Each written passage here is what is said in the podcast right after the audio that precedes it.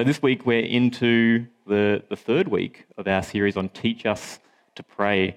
And as part of this, we're looking at the significance of prayer in our lives and maybe some practical things we can do as part of our prayer life.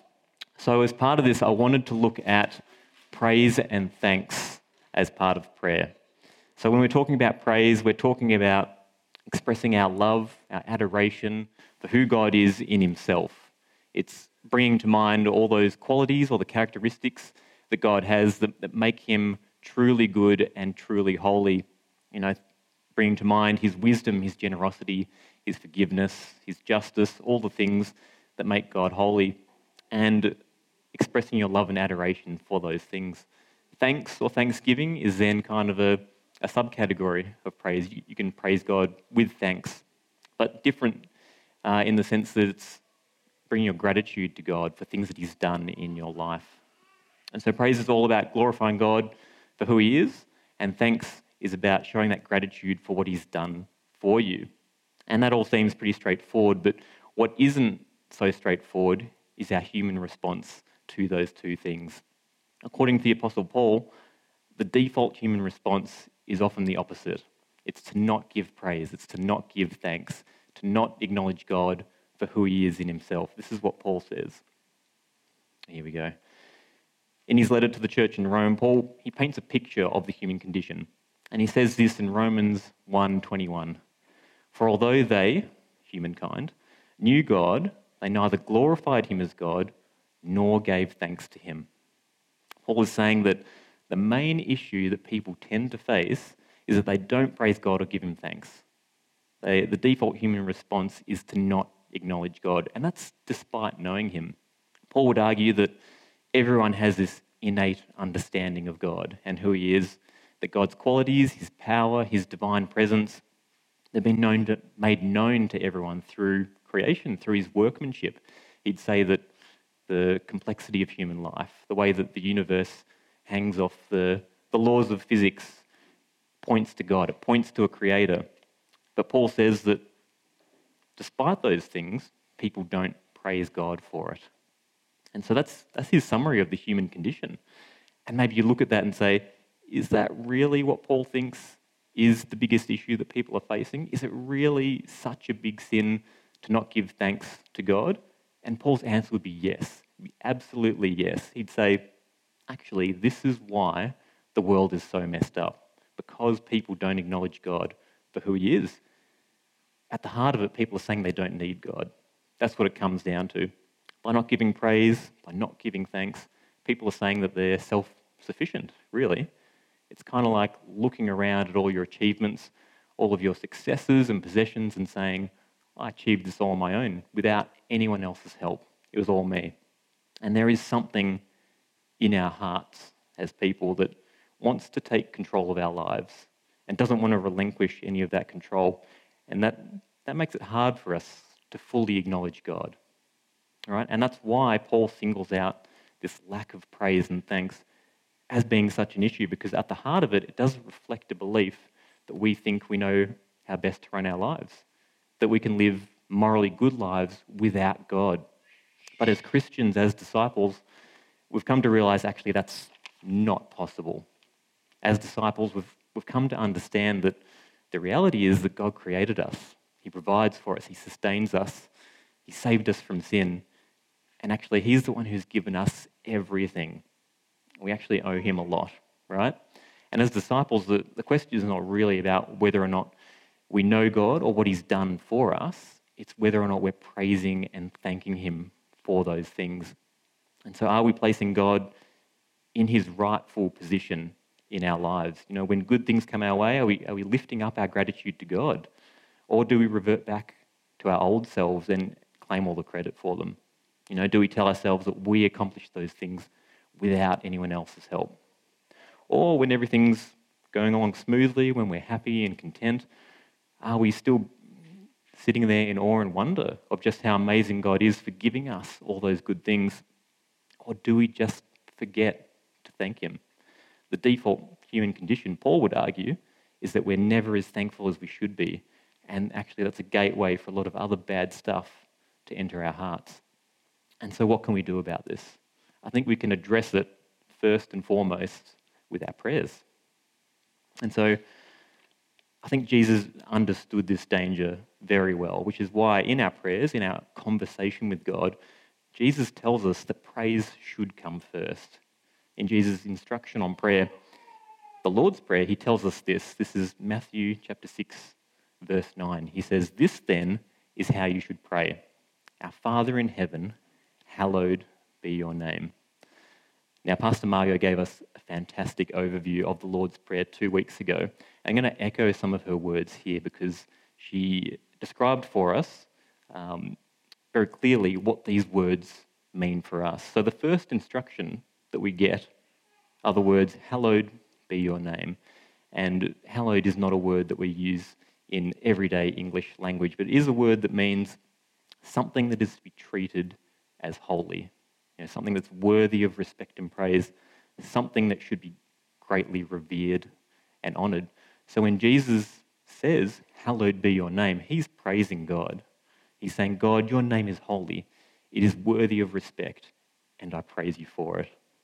And so, put, by putting these words at the start of the Lord's Prayer, I think Jesus is saying, begin with prayer. You know, bring, bring to mind all those qualities that God has, all the characteristics that God has that you love Him for, all the good things that God has. And Jesus knows that this is the direct opposite of our default human response. But I believe that He asks us to do it because it's ultimately for our benefit, it's ultimately for our good. We're the ones who stand to benefit from it. And I want to show you two reasons why I think that is the case. The first reason that Jesus asks us to put praise first is that it changes our perspective. Praise has the power to change our perspective. When we pray, we can, we can often get caught up in, I guess, the needs and the complaints that we have in life. Right, we can get so fixated on what's wrong with our lives, what's wrong with the world around us, that often that's where our conversation starts and ends. When we pray to God, we're just focusing on all the bad. And I thought of this analogy that, that might help uh, explain it a bit.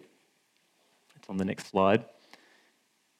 If our focus is solely on our problems, then it's a bit like this ship heading towards this penguin on some ice. And the ship is our problems, and the penguin is us. The ship is huge, we're small right? When we're worried about the fact, we're worried about the fact that it's coming straight for us. You know, we're worried about how fragile the ice is that we're standing on. And this highlights, I think, the problem with just focusing on our list of needs and our complaints when we pray, which is that it can make us just more anxious. We can get consumed in just looking at what's wrong. We're like the penguins staring at this oncoming ship. We're thinking just how bad this is going to be when that ship hits. You know, there's this magnifying glass on our problems. It's what's occupying our thoughts, it's influencing our actions, and those things, those problems, they're real. They should be acknowledged, they they have an effect. But I'd argue that the magnifying glass is on the wrong thing. This is what it says in Psalm 69, verse 30. I'm going to read this to you in the Amplified Version. It says, I'll praise the name of God with song and magnify him with thanksgiving. It says, magnify God with praise and thanksgiving. Other translations say glorify, but I like this one in particular, the word magnify, because when you magnify something, you start seeing it clearly. And this psalm is saying that you can magnify God with your praise and thanksgiving. And when you see God clearly, your problems are put into perspective.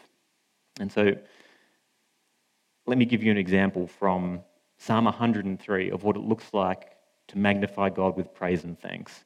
I'm just going to read you uh, verses 1 to 5. It says, Praise the Lord, my soul. All my innermost being, praise his holy name. Praise the Lord, my soul, and forget not all of his benefits, who forgives all your sins and heals all your diseases, who redeems your life from the pit and crowns your love with compa- crowns your crowns you with love and compassion, who satisfies your desires with good things, so that your youth is renewed like the eagles. And so on the next slide here, when we thank God for what He's done in our lives, just like in that psalm, what we're doing is we're, we're being led to remember who God is in Himself, the qualities that God has, the good things that God has.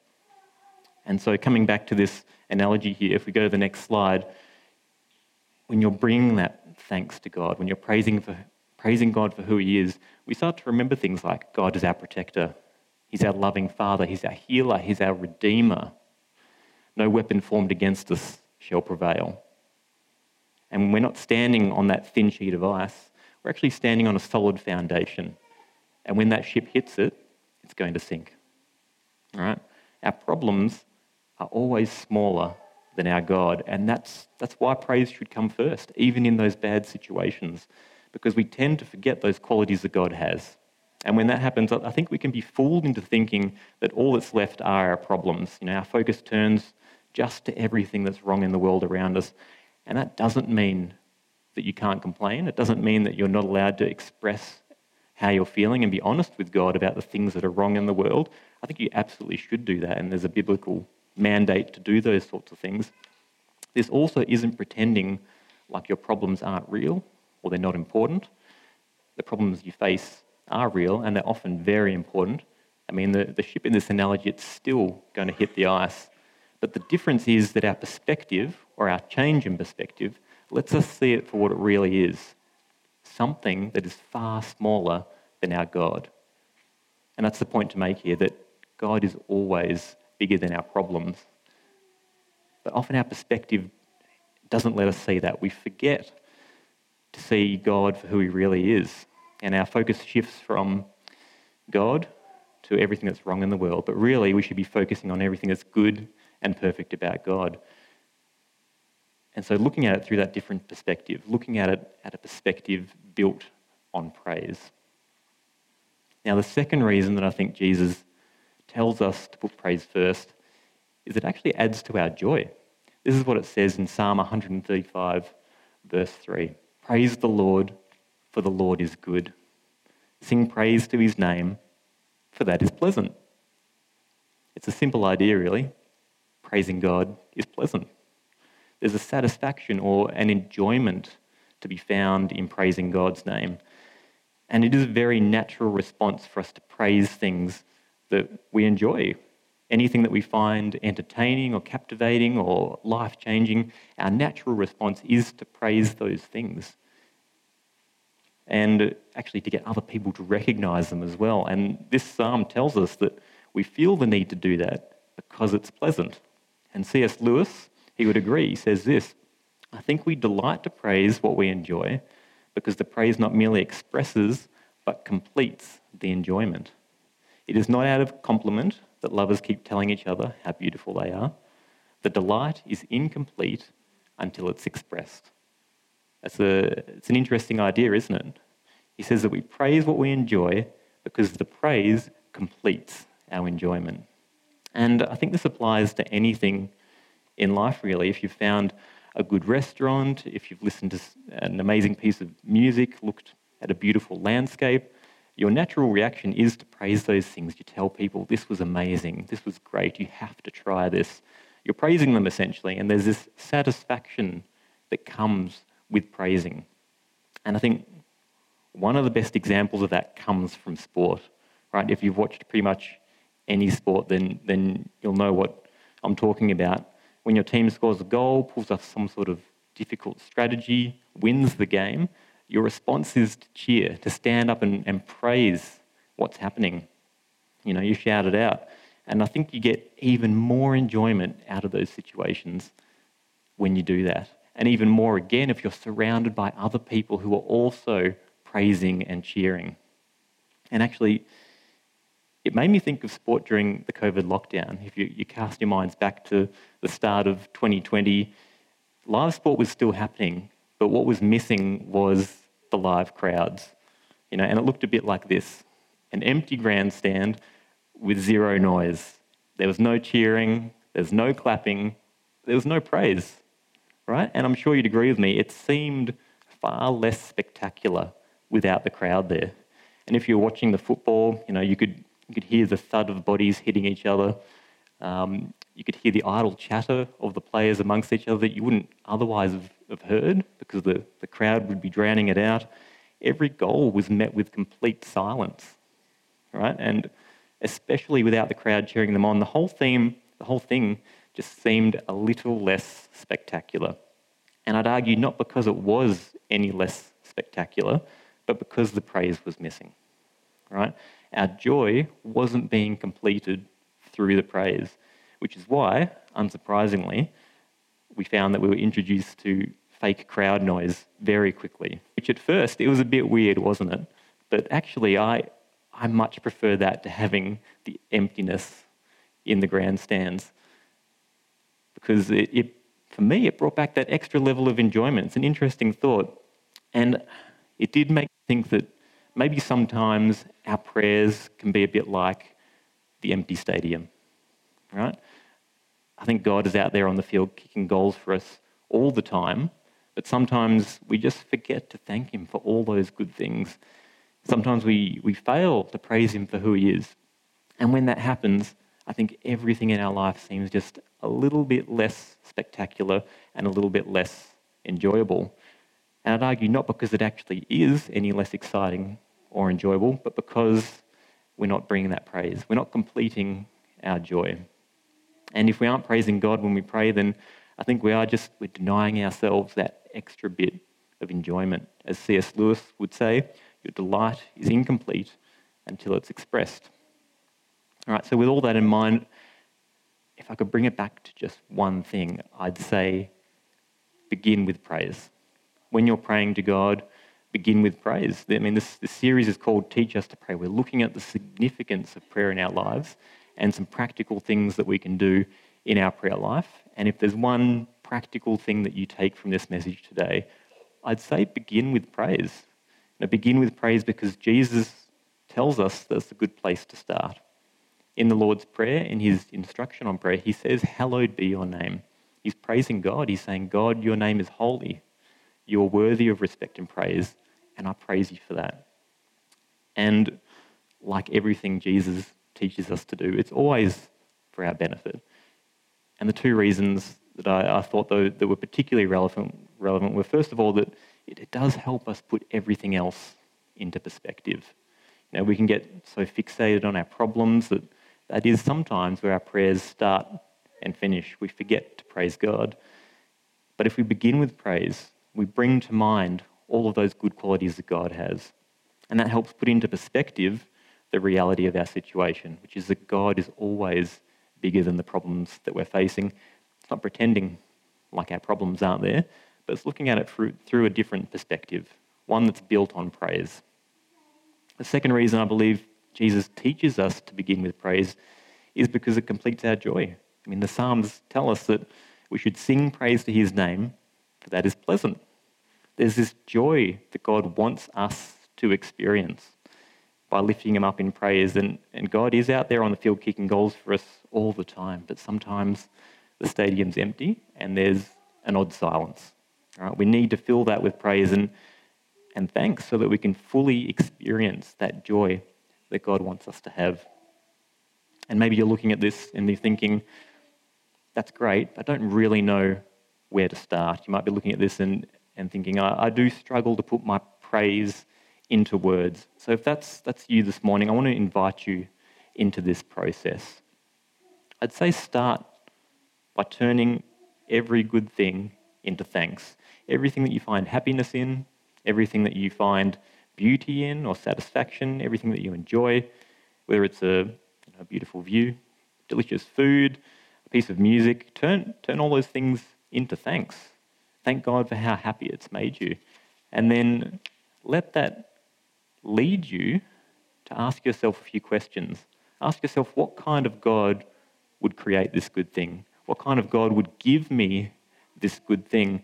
And let that ground you in God's nature, in His in his character and ponder God's qualities that come with those things. And so here are some general examples that might help you in that process. Thank God for success. Thank God for the successes that you have received, the goals you've obtained, maybe the, the blessings that you weren't wise enough or capable enough of achieving, but which you've received anyway. And then let that lead you to ponder what kind of God would give me this good thing? And praise Him for being generous. Praise Him for being a God who wants you to succeed and overcome the challenges in your life. He wants to be there with you, showing you the way. Thank God for healing. You know, bring, bring you through injuries and sickness. And let that lead you to, to ponder what kind of God would give me this good thing. And then praise Him for His care. That He's a God who cares about you, a God who protects you. Thank God for salvation. How God loved you so much that He was willing to die, to pay the price for each and every one of us so that we could have that relationship with Him. You know, and then praise Him for being a God of sacrificial love. You know, thank God for, for transformation, how He's helped you break bad habits, how He's helped you break those bad patterns of thought, how He's changed your heart attitude, and then praise and then praise Him for the power, for the power that He has in your life. Praise Him for the Holy Spirit, for the Spirit's power and presence in your life that enables you to understand God's truth, to know His love, to serve other people. He's blessed you with the gifts of the Spirit all those good things. And this list goes on and on and on. You know, you can thank God for, for church and how God is a God of relationship who wants you to, to be in relationship and community with other people. Thank God for life. And then praise God for being a God who's a creator. There are lots and lots of fantastic examples. And the process there is just bringing to mind the things that you are thankful for. And then letting that lead you to praise God for the qualities that He has in Himself. Let's pray. Dear Lord, we just come before you this morning in awe of who you are. We love and adore you, Lord. We are just so thankful for your presence in our lives. Lord, you are the bread of life. Lord, you are creator, you are healer. Lord, we know that no weapon formed against us shall prevail. There are so many qualities that you have, Lord, that we bring to mind that you are the Alpha and the Omega. You're the beginning and the end the start and the finish of everything in our lives, Lord. We are just so thankful for your presence, for the Holy Spirit. Lord, we are thankful for the successes that you've brought us, for the healing you've brought us, the salvation, the transformation. Lord, we bring those to you and we acknowledge you for being Lord over our lives, for every single good thing.